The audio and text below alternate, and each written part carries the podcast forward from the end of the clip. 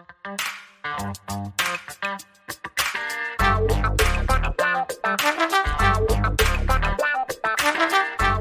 guys, Montel here, and thanks so much for tuning in to this edition of Let's Be Blunt with Montel.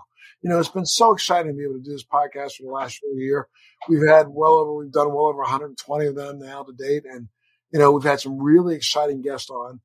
But this is going to be, I think, a very special edition of Let's Be Blunt with Montel. Why? Because, you know, though I have thought about it and we've discussed it, as a matter of fact, about a week and a half ago, we had a guest on from Scotland who literally was talking about the issues that she was running into trying to find effective medication for her child. And we've already gotten, you know, pretty amazing response from that uh, podcast because a lot of people don't know what's going on in the rest of the world. And we have an opportunity today to find out about other places in the world, really one in particular, Africa. And I got to tell you something. When the idea came up to interview the guest that we had, I, it took me a little back for a second because I was like, wait a minute, Africa and cannabis. Africa and cannabis. Oh my goodness. you know, it, it, that's one of those things that I've never thought about, but I should have thought about. And then when I think about why is it not something that a lot of other people are discussing? Mm-hmm. Cannabis had to be, and hemp had to be a part of the fabric of Africa when you take a look at the fact that, you know, and uh, just mention, I mean, when our slave ships, and not ours, when slave ships went to Africa, they were sailing on hemp sails using hemp rope. Most of the sailors and people, the crew members were in hemp clothing. And that hemp clothing didn't only come out of Europe. So why have we never discussed hemp, cannabis in Africa? And so to have an opportunity to do so today, I'm just really kind of blown away and really excited. So my guest today is an entrepreneur who has got a background in investment banking and strategic business development. He earned his bachelor's degree of sociology and African studies from Hamilton College, College and his MBA from the University of Michigan. Having, having decades of experience doing business in Africa, he's on a mission to build the foremost vertically integrated cannabis company on the African continent. His company is called Afra Helios Global, and he's awarded his initial license back in 2019 from the Kingdom of Lesotho, Ministry of Health, to cultivate, process, package, export cannabis products from the capital of Maseru to the world. Darren Hickman, thank you so much, sir, for being a part of Let's Be Blunt today with Montel. Hey, Montel, thank you so much for having me join today. I'm really excited. I am so excited, my friend. I mean, first off, you know, again, I, as I just discussed, it's it's really I seem kind of dumbfounded that I've never thought about cannabis in the African continent. And then when I think about it even more, I wonder why it has not been more prevalent in the African continent. I mean, I would think from a just from a a agricultural growth standpoint, this would be an easy product, hemp to grow on the African continent number one. And number two, it would have just had its natural benefits from the hemp standpoint. Let's skip the, before we talk about the cannabis or talk about the marijuana standpoint, you know, uh, uh, the hemp standpoint, it, I don't understand why it has not been an integral part of the fabric of African agriculture. Introduced to Africa approximately a thousand years ago. That's right. Over a thousand years from Asia. That's right. But was it really only introduced from Asia a thousand years ago when we start to stop and we really stopped to think about the fact that hemp and cannabis made its way into the Middle East, into the areas around, you know, uh, Syria, uh, Israel, which was then wasn't Israel then, but you know, mm-hmm. Palestine back then. Hemp has always been a part of the natural fabric or agriculture in those areas. I mean, you know, when you look at some of the plants and some of the the types of plants that were grown in those areas. Some would say that, you know, 2000 years ago, you know, the wise men took a little hemp to the baby Jesus. And, you know, the anointing oil that uh, Jesus was used was, has been, has been, you know, argued back and forth that it was hemp based. Mm-hmm. So did the rest of the continent not have an opportunity to eh, deal with it or, or what was going on? I, I just don't well, Well, the rest of the continent, as, as you said, it's, it's been there for over a thousand years. It was introduced by Asia, but it also did come into the Middle East, particularly into North Africa. But with respect to the rest of the continent, you know, over those thousand years, it's made its way throughout the continent. Uh, it's been used for religious ceremonies. It's been used medicinally. It's been used recreationally, and, and as you've alluded to, with respect to hemp, it's been used, you know, industrially in, in many ways. So it, you know, it's always been here in some capacity. Uh, but like much of the rest of the world, you know, around 1925, you know, with the, the whole Geneva Convention, you know, it also became illegal. Africa followed suit, much like the rest of the world, and criminalizing it. But that's one that goes me also because the United States didn't make hemp in Canada sale illegal until 1937, the 1937 Tax Act. So mm-hmm. that means that Africa jumped aboard this way earlier. And the rest of the world, there were some areas of the world that thought that, you know, cannabis was some foul product that should be put in the same category as opioids and opium and all those things. But the rest of the some of the rest of the world didn't think that. It, it took the United States to get a lot of this planet to outlaw the sales of hemp internationally after mm. 1937. But Africa, I guess, outlawed this earlier. Is that right? So, you know, one has to remember that Africa during that period, you know, was being colonized. And so while it's, it's the case that from a colonization, the colonial powers outlawed it uh, during that time, the indigenous population continued to use it um, in many different ways. So it, it continued to exist um, underground and illegally. Now, people don't realize Africa is the world's largest producer and consumer of cannabis. So yeah, it's it's continued for generations, even though from a legislative or legalization perspective, it's been criminalized for quite a while. But the indigenous population used it for quite a while. And you know, before we, I'm going to get into some questions about your background, but before we do that, mm-hmm. I want to kind of just talk through other plants that are on the African continent that have somewhat similar, not necessarily exactly similar, but similar kind of properties when it comes to euphoric effect. There's something called khat. Am I saying that right? Have you heard of that? That's that's a, that's a yes. That people I've heard of khat. They chew on it, right? Yeah, I've heard of it. Um, I I don't know a lot about it to be quite honest, but it is present. There are other similar kind of depending on where you are in the continent. A lot of these uh, local plants that you know the, that Africans chew and utilize uh, medicinally and for recreational purposes. okay, there's, there's, there's, there's, something like a betel nut or a little nut thing that also that has a kind of a property like that, right? You chew on that also. That That's right. Of, it's very similar. That I think came from the Middle East, or right. not the Middle East, but probably came to the Far East first, because I think you, know, you, can find betel nut in places like Guam and places like you know uh, South Vietnam and across there. So was there a stigma? Forget the European colonialist mm-hmm. attitude, but was there really a stigma towards using plants with these kind of properties on the African continent before the Europeans kind of forced that down the throat of Africans? No, not really. There, there wasn't any kind of stigma associated with it prior to that. Um, as I said, it was much like many of the other plants that existed that Africans used for many different purposes. And so, you know, cannabis and hemp was just among many of them. But, you know, once Europeans started pushing, you know, the stigmatization of it, and then also religion um, started coming into play in terms of cannabis, it also influenced uh, cannabis and the perception. So often you'd find that um, e- even in you know, African populations, if they tend to be more Christian, you would find that cannabis was more stigmatized in those communities as a result. Very, very interesting. I, I'm, I'm, I'm, I can't get tired of You're going to make me go out to the library or, sorry, go over the internet and start reading as much as I possibly can to find out more and more and more about this there. Because I mean, right. know, when we take a look at, at just the evolution of hemp cannabis on the planet, we can go all the way back to the late 1500s. You know, I mean, uh, mm-hmm. uh, I think science recognized back in the late 1500s that the hemp plant and hemp seeds were more protein laden than any other plant on the planet, or one of the highest protein laden seeds.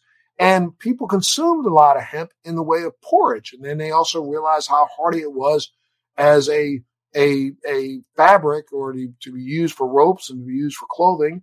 And you know, I mean, a lot of people think you know that the United States of America was built on the back of tobacco and cotton, but it was built on the back of hemp. Hemp, when, yes. When when the the colonies were first formed, you were considered unpatriotic if you didn't grow hemp as a farmer. Mm-hmm. That, that's quite right. That's quite sure. right. And so Africa, you know, Africa didn't have that stigmatization, that stigmatization for a long time. But as I said, as that European influence continued to spread in many of the areas, that stigmatization did increase. Uh, but people still continued to use it, but in an official capacity, it was looked yeah. down upon. That's that's insane. I mean, because I, I, again, I look back and looking back in time, it was a natural thing for all of our forefathers grew hemp. I mean, when they, they took a look at Benjamin Franklin's pipes that were on his desk in the Smithsonian Institute, scraped them out and realized the Homeboy was catching a little buzz every now and then. You know, so it was, I mean, but, but you also have to remember and think in terms of what life was like on this planet. We didn't have air mm-hmm. conditioning. You didn't have heat. You didn't have any, you know, people were still going out in the woods and, and wiping their butts with, with uh, leaves. With leaves. So, that's right. Yeah. So, I mean, you know, life was hardy and tough. Most people in the United States or in the colonies, the water that they drank was, you know, 2.3 to 2.6% alcohol. That's because, right. I actually wasn't aware it was that, that high. Correct. Well, you know, wow. to be able to be able to kill off some of the bacteria and some of those makes sense. Uh, stuff, they had to be around a two point five six level. Mm-hmm. You know what I mean? Some people say that it could have been as high as three point two. I don't think so. I think it was more in the two point. You know, they just got a, a alcohol base going that they knew that in consuming water they wouldn't get sick. That was the bottom line. Right.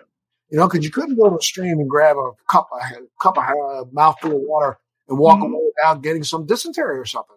You're right. You're rolling the dice when you did something like that. Correct.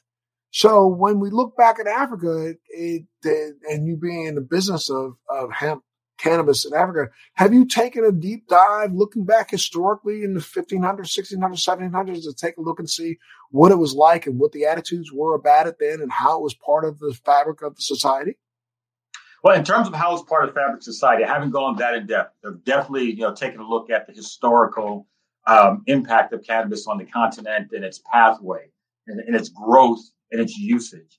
Um, but you know, you alluded to before, you know, often being used as porridge in some uh, some nations. I have not seen that. I'm not saying that hasn't occurred on the continent, but in terms of my studies, I haven't come across that.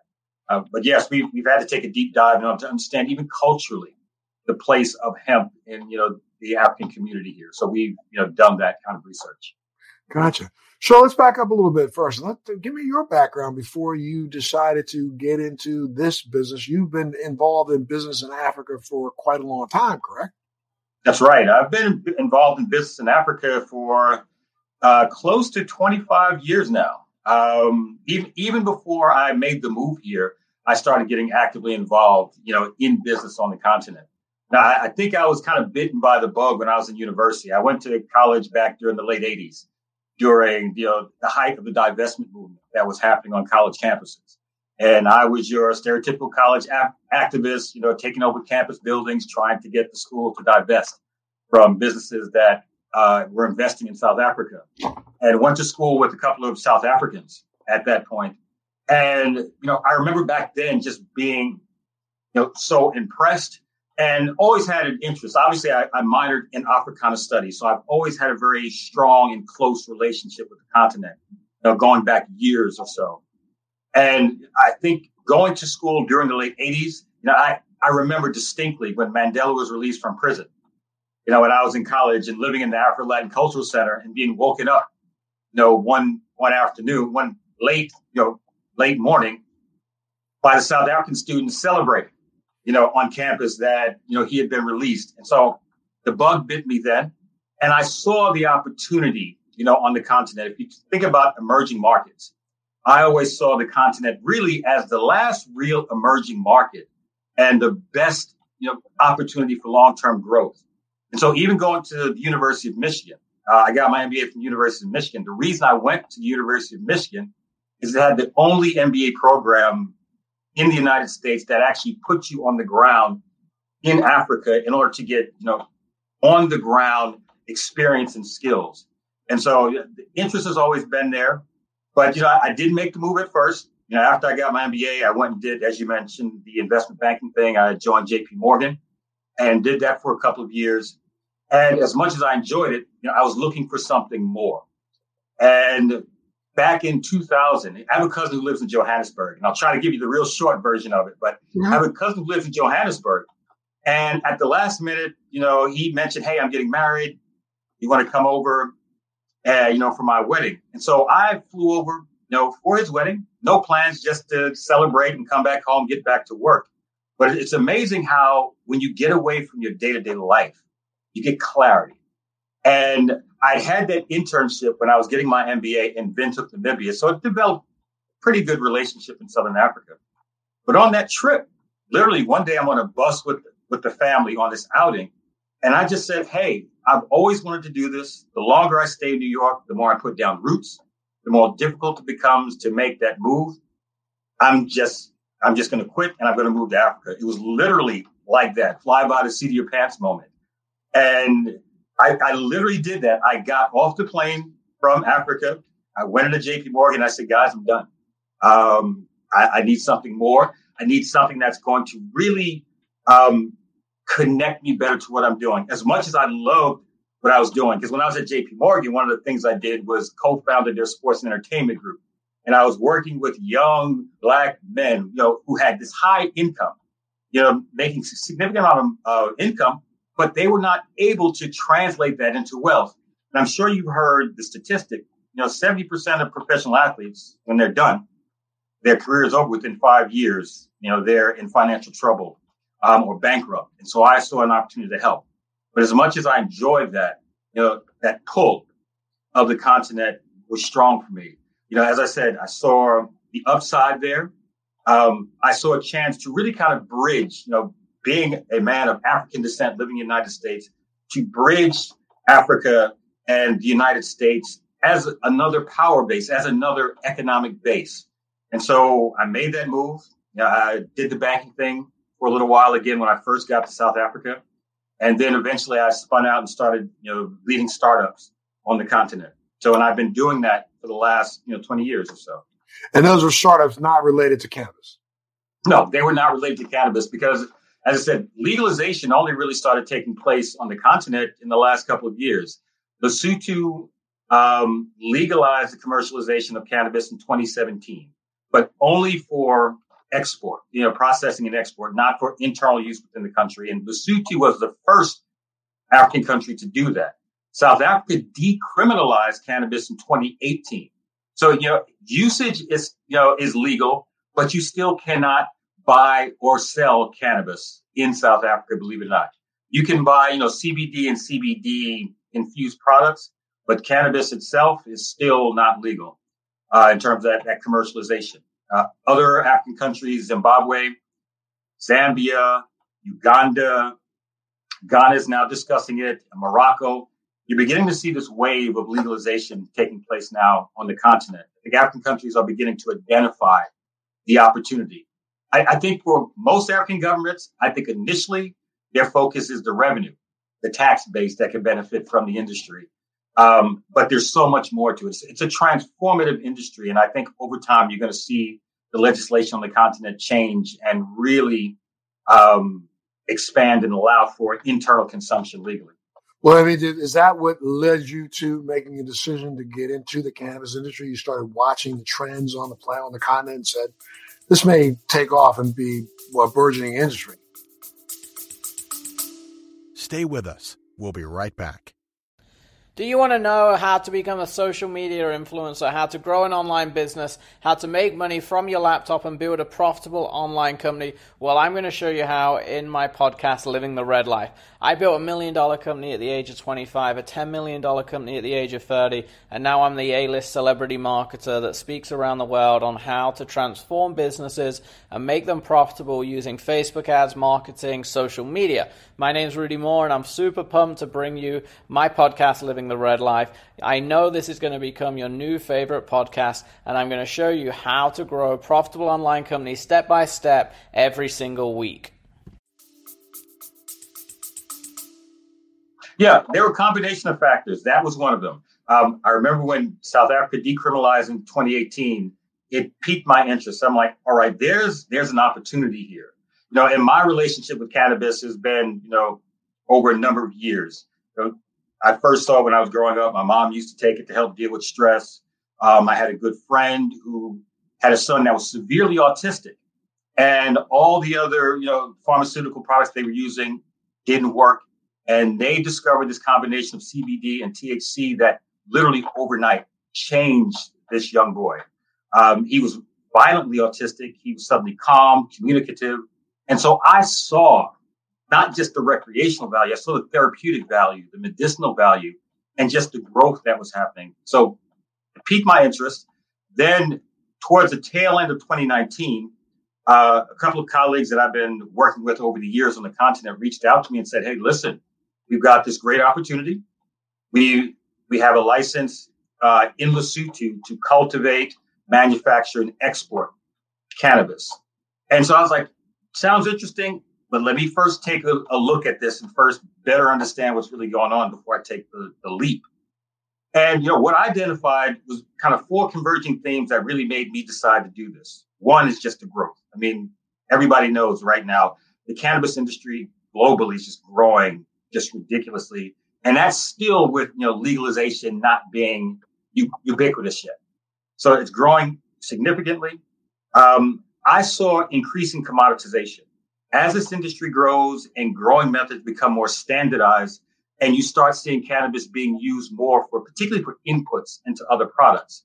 I saw a downward, some downward pressure on the cultivation, the pricing of cannabis. Africa is well positioned to be a low production cost jurisdiction. I think arguably the lowest in the world. I think the only other place that might come close is, is South America. Or China. So I saw, oh, and yeah, clearly China. Uh, China has huge uh, potential to be competitive. Um, I saw a significant opportunity with Africa to really enter this space. Just you know, the climate here, the amount of arable land, you know, the generations of expertise and skill in cultivating cannabis, you know, the lower labor cost, all said, all right, this is going to be where you know companies that want to grow on a large scale and at a low cost they're going to have to look at Africa as a viable place to do so. So that happened. Obviously, I saw the, the legalization process taking place on the continent. And a lot of people, you know, traditionally look at Africa just as a place to, you know, extract natural resources. I think the African continent itself as a market has huge potential. I mean, it's it's the fastest growing population on the planet. It has the youngest average population the middle class, the fastest growing middle class. And so, in terms of being a consumer market, this is going to be the place to be, you know, the next 10 to 15 years in terms of, you know, the growth of the cannabis industry. And well, then just. Well, sorry, sorry, I uh, didn't mean to interrupt you, but talk a little bit about the, you uh, know, among this new generation, among the millennials, among the, the, the Xers who are all growing up now is cannabis becoming a viable alternative to alcohol? And and and what were the attitudes on the continent when it came to alcohol? I, there's so much I don't know about Africa that I need to know and, and really make myself understand. But you know, it's like here in the United States, you know, we uh, I, I, think you know we have force fed alcohol generationally, you know, through college mm-hmm. campuses and to our, you know, it, it's it's part of the plan. Right. You leave out of college without having understood how to get drunk. You know what I mean? And then that's how you perpetuate sales when people leave. Right. But now, especially even during COVID, we've seen, you know, a rise in cannabis consumption here on this continent. Uh, it's probably one of the only recession-proof industries in America right now. There's more mm-hmm. employment opportunities in America than we've seen in some some municipalities. There's more employment in the cannabis space than there is in the police space or the civic you know, civil servant space. So what's going on in Africa? And, let's just talk about Lesotho. I mean, uh, though you can't sell there, is there a market for it on the streets? Is you know, there's, there's always been a market for cannabis um, in Africa. As I said, Africa is both the largest producer and the largest consumer of cannabis on the planet. So the market has always existed here. You know, albeit just illegally. You know, the black market has existed. So it's always been here. I think what you're beginning to see now is just greater acceptance of, you know, the, the therapeutic value and relative to alcohol. You know, it's interesting you bring, bring up alcohol. That relative to alcohol, the side effects are so much, there's just so much fewer than what you would see with alcohol. And my experience here with alcohol, you know, in, in Africa, is that much much like any society, you know, it has its challenges with with alcohol. But I know particularly in places like Namibia, alcohol, the use of alcohol is so prevalent. Um, when I was there, you know, I'm six foot four, about two thirty. You know, I met you know women who were half my size who could you know drink me under the table. You know, so in many communities there is a significant challenge with alcohol. Here in South Africa, as a matter of fact, um, there's such a challenge that during the pandemic, they actually banned the sale of alcohol during the shutdown because what they were so concerned about the number of emergency cases cases in the hospital as a result of alcohol related you know accidents and violence. And they wanted to create capacity you know in emergency rooms for covid that they actually banned the sale of alcohol. Uh, this past easter weekend they banned the sale from Friday, you know, Good Friday to the following Monday, just because there's this concern about, you know, just the huge negative effect of alcohol. The cannabis is continuing to rise up in terms of its usage. Um, it's not yet there in terms of competing. Let's be honest, competing with alcohol, um, but it, it's growing and it's, it's increasing. And attitudes among young people, I mean, are there you know, uh, if you go to a party or you go to a club, uh, you know, uh, that's widely used. Widely it's used. widely used. Yeah, amongst young people, amongst young Africans, and particularly the more the more urban, the more likely uh, they are to partake in, in cannabis usage. But it's it's in those young communities, it's socially acceptable to use cannabis. And so, okay, so then when again this friends came to you and said, you know, why, why don't you think about it, joining forces with us and let's uh, get into this cannabis business, uh, your thoughts right there, right on the spot. You say, well, I hear you, you wanted, let me do the research first. Once you did a little bit more research, you said, let's go. What made you decide to go the route of a fully vertical, you know, outlet where you, you got to grow clearly. You probably have, uh, you know, some sort of a um, processing center and doing right. formulations and uh, talk me through that. Sure. In terms of the whole vertical integration strategy, I think once I made the decision to you know get involved in industry, obviously I you know fully engrossed myself in trying to understand where the opportunities are. You know, what are the competitive and comparative advantages on the continent? Where is this industry growing going globally? And where is the best opportunity? And then I must be honest, just looking at agriculture and extractive industries in general on the continent and how they're often dealt with. Um, I felt like it was important for us to not just focus on the cultivation, because what I did not want to happen is a replication of what happened, what's happened with cocoa, with diamonds, with gold. You know, they get extracted as raw materials with no value add, uh, no further benefit to the tax base of the African countries, no training, no job development in terms of adding value to those products. And I felt like with cannabis, here's an opportunity to do that because when you look at where the margins are in the cannabis industry, it's really it, it's in the brands. No, it, it, that's where the money really is in that space. And when you look at cultivation, as I said earlier, I feel like cultivation is going to become increasingly commoditized with downward pressure on those margins. And so, if we really wanted to extract the maximum value from the value chain, we felt like we needed to begin, you know, we needed to be vertically integrated, you know, not out the gate, but begin moving in that direction. And so that's been our strategic focus. Let's bed down our com- competitive advantage in the cultivation space, but at the same time, let's make sure that we're going to be building out an extraction, manufacturing capabilities, and then also, you know, African brands, African and African diaspora brands, and then begin exporting those to the global market. That's unbelievable. It really is. And now, are, do, do does Lesotho differentiate hemp cannabis, or is it all still one plant?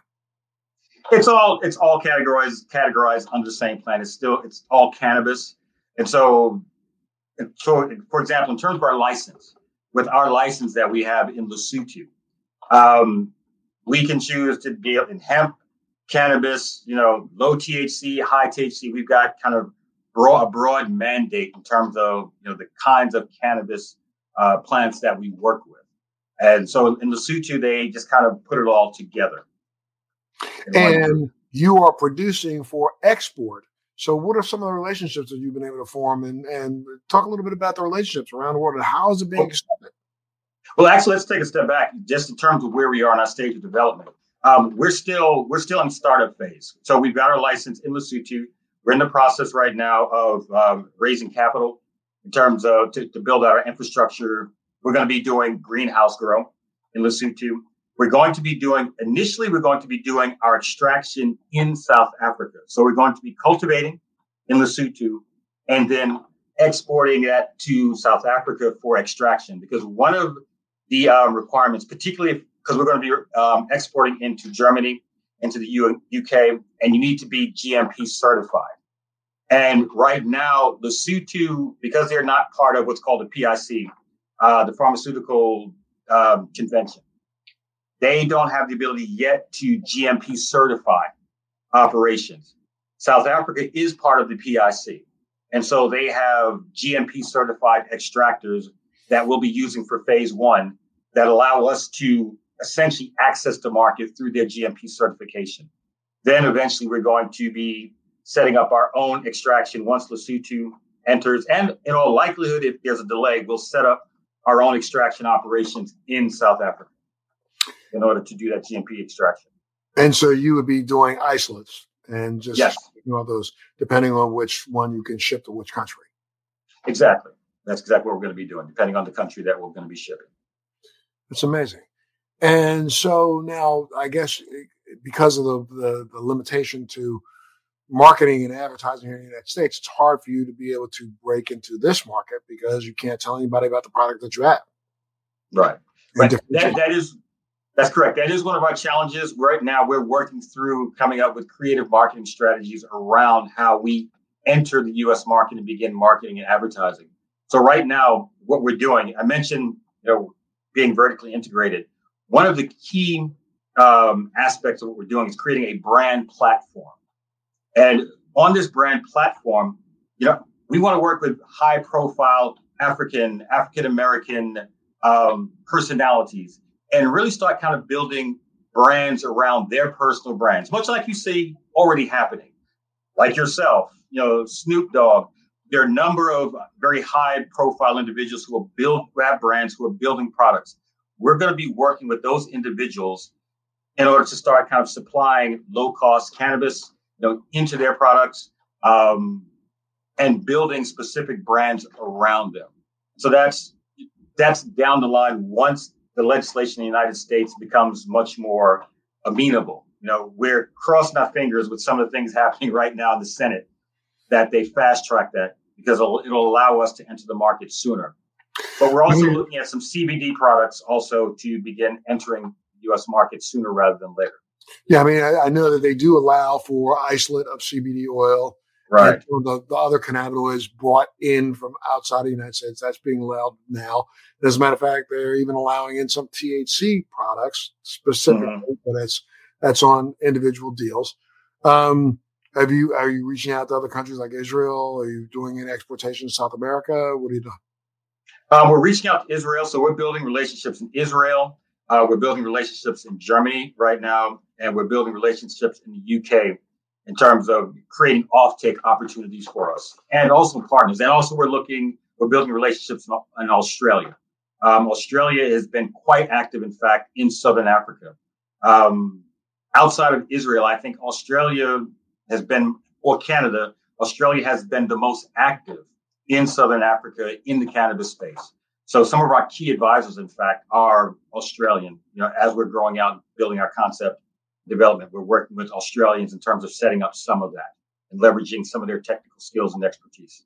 And are you now again? I know that you say you've got a, the the mandate, or you are allowed to grow the broader spectrum of different plants.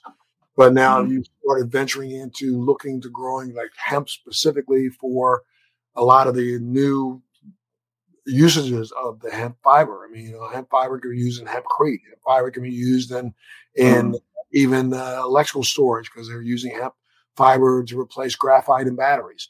Um, you know, are you are you venturing down that path, or are you looking more for the consumer version, a consumption version of cannabis? In the short run, we're looking at the consumption version. Uh, clearly, you know, uh, the hemp is on our radar screen. We just feel like right now, in terms of uh, looking at the hemp market more globally and where our advantages are, it makes more strategic sense for us in the short run to focus on, on cannabis. Um, there's a there's a glut of hemp and hemp related outputs on the market right now. And so we felt like in the short run, maybe it's not a good time for us to play in that space strategically. Uh, but definitely it's on the radar screen. And in terms of growing, know, with hemp, you can grow outdoor. It's a far, a far cheaper grow process than the greenhouse or indoor. So it's definitely on our radar screen. That's something that we're looking to do. But out the gate, we're going to be focusing on uh, cannabis as our initial. Uh, Got it.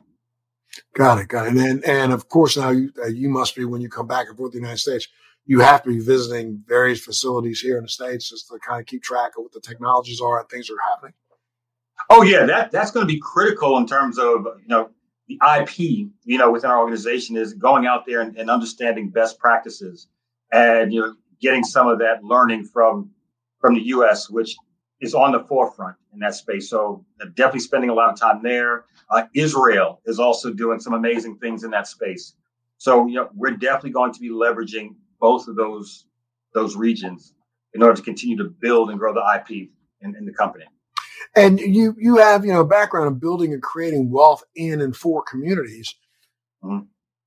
Talk a little bit about how you're trying to expand it out so that this, this isn't like here in the United States where, you know, uh, this is an industry that was really built on the backs of, you know, blacks who, you know, spent most of the time in prisons Mm-hmm. for, you know, this product. And now we're being excluded from, you know, the, uh, the opportunity to commercialize.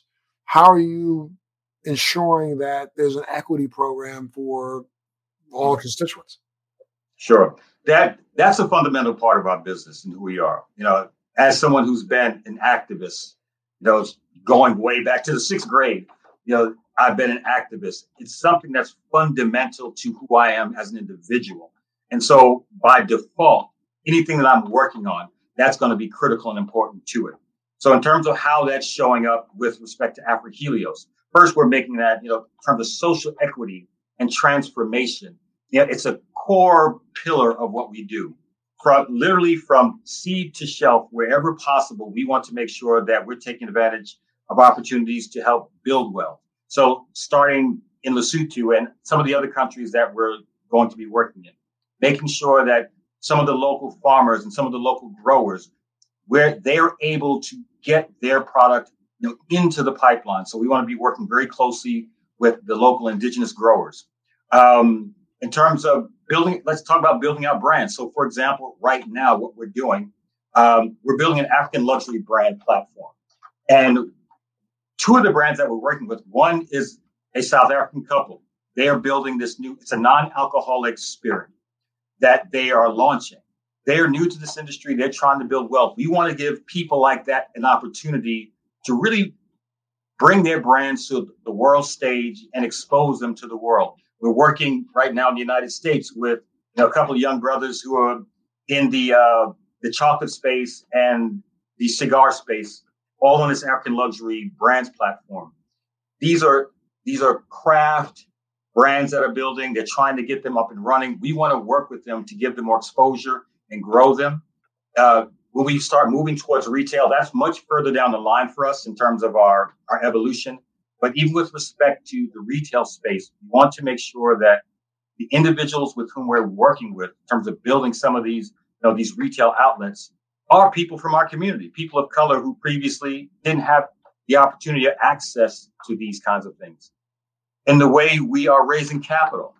Um, for these kinds of opportunities, often it's the case that you know people of color, the small investor, doesn't even know about these, much less much less have access to invest in these things. We, in addition to doing the traditional kind of private placement, you know, capital raise, you know, with institutions and accredited and high net worth individuals, we've also opened up a crowdfunding platform, an equity crowdfunding platform that really gives people that traditionally wouldn't know about these these kinds of opportunities a chance to invest and grow with us as Afro Helios grows. They get a chance to participate. So at every stage of the way, we want to make sure that we've created shared value in, in our in the way that our business runs. So that, that's critical to who we are. And, as you mentioned, social equity, it's fundamental. It, you know, black folks and people of color have disproportionately been, you know, the victims of of the war on drugs and the privatization of prisons.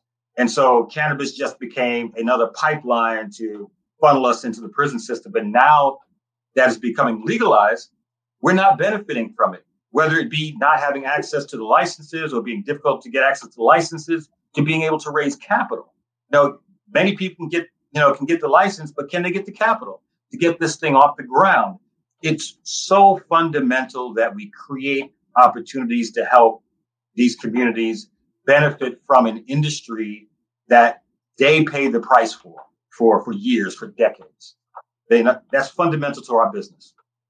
And now, have you already started exporting any of your product? you're still in the early, early stage. I mean, you we're literally. Still, hmm? We're still in the, we're still in the early stage. Um, we have not we have not exported yet. Um, we're probably about eight eight to nine months off from that.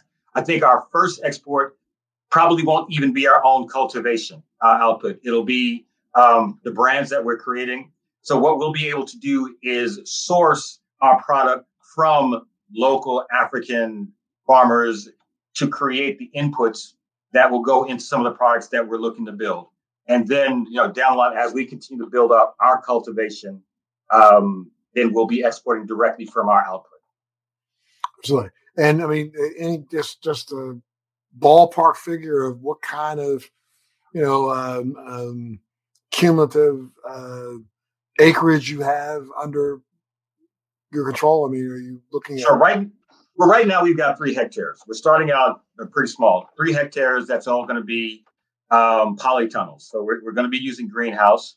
Uh, we're also looking at still early. We're looking at another opportunity in a very in a nearby country. It's still early stage. So I can't give the details yet, but they have the largest uh, greenhouse on the African continent, and so we're in the process of finalizing a relationship with them, where we'll also be uh, cultivating in their greenhouses.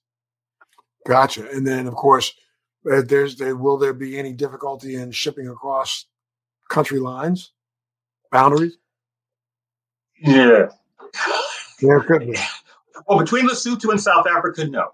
Um, between Lesotho and South Africa, we don't anticipate any problems there.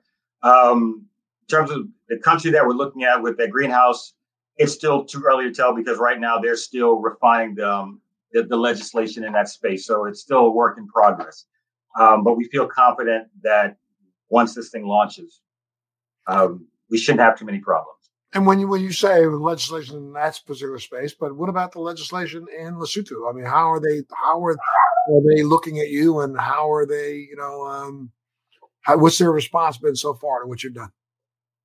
Well, I think Lesotho Lesotho is uh, been excited about not just us. There's been a number of uh, other companies that have come into Lesotho to begin cultivating. There was quite a bit of interest from Canada. In fact, some of the bigger uh, companies like Canopy Growth was here for a while. Um, some of the other players, Halo, has have come into Lesotho because they see the opportunity also. What's happening that right now with Lesotho is they're continuing to evolve their legislation. Um, they were the first ones out the gate, and to be quite honest, it was great, but it wasn't. It was a bit imperfect. Um, they didn't have a, a model really to work from. So they have been really trying to evolve their legislation based on you know learning. You know what's happening with the companies on the ground um, at the moment, what's working, what's not working, and how do they continue to tweak their legislation over time to make it more amenable to cultivation and particularly more amenable to raise capital and to export to the world market. So I mentioned before uh, that, pharmaceutical uh, convention. they're really pushing now to make sure that they're a part of that so that the companies that are, you know, that have invested on the ground in Lesotho are able to access those world markets directly from Lesotho without having to go through a second country in order to get that GMP certification for their, their output. Excellent. Well, I got to tell you, Mr. Darren Hickman, thank you so much for being a part of Let's Be Blunt with Montel today. And I, I look forward to any opportunities uh, or any chance that you ever want to come back to give us and fill us in on where you are and how you're doing. I'd love to have you back here again, and uh, let's just keep our conversations open. You know, yeah, uh, I'd love to. Yeah, without a doubt. Okay, for sure. Well, thanks so much, and thank you so much. I hope you learned something today. I learned so much. My, my head is going. you know, I'm, I'm blown away. But I want you to make sure you tune into the next edition of Let's Be Blunt Montel and make sure you follow what's going on, not just in your own little town, but around uh-huh. the world. Have a great day. Thanks for joining me on Let's Be Blunt with Montel. Please make sure you're subscribed and hit the bell to be notified when new episodes post each week. We'd love to hear your feedback also, so please send us your comments. Are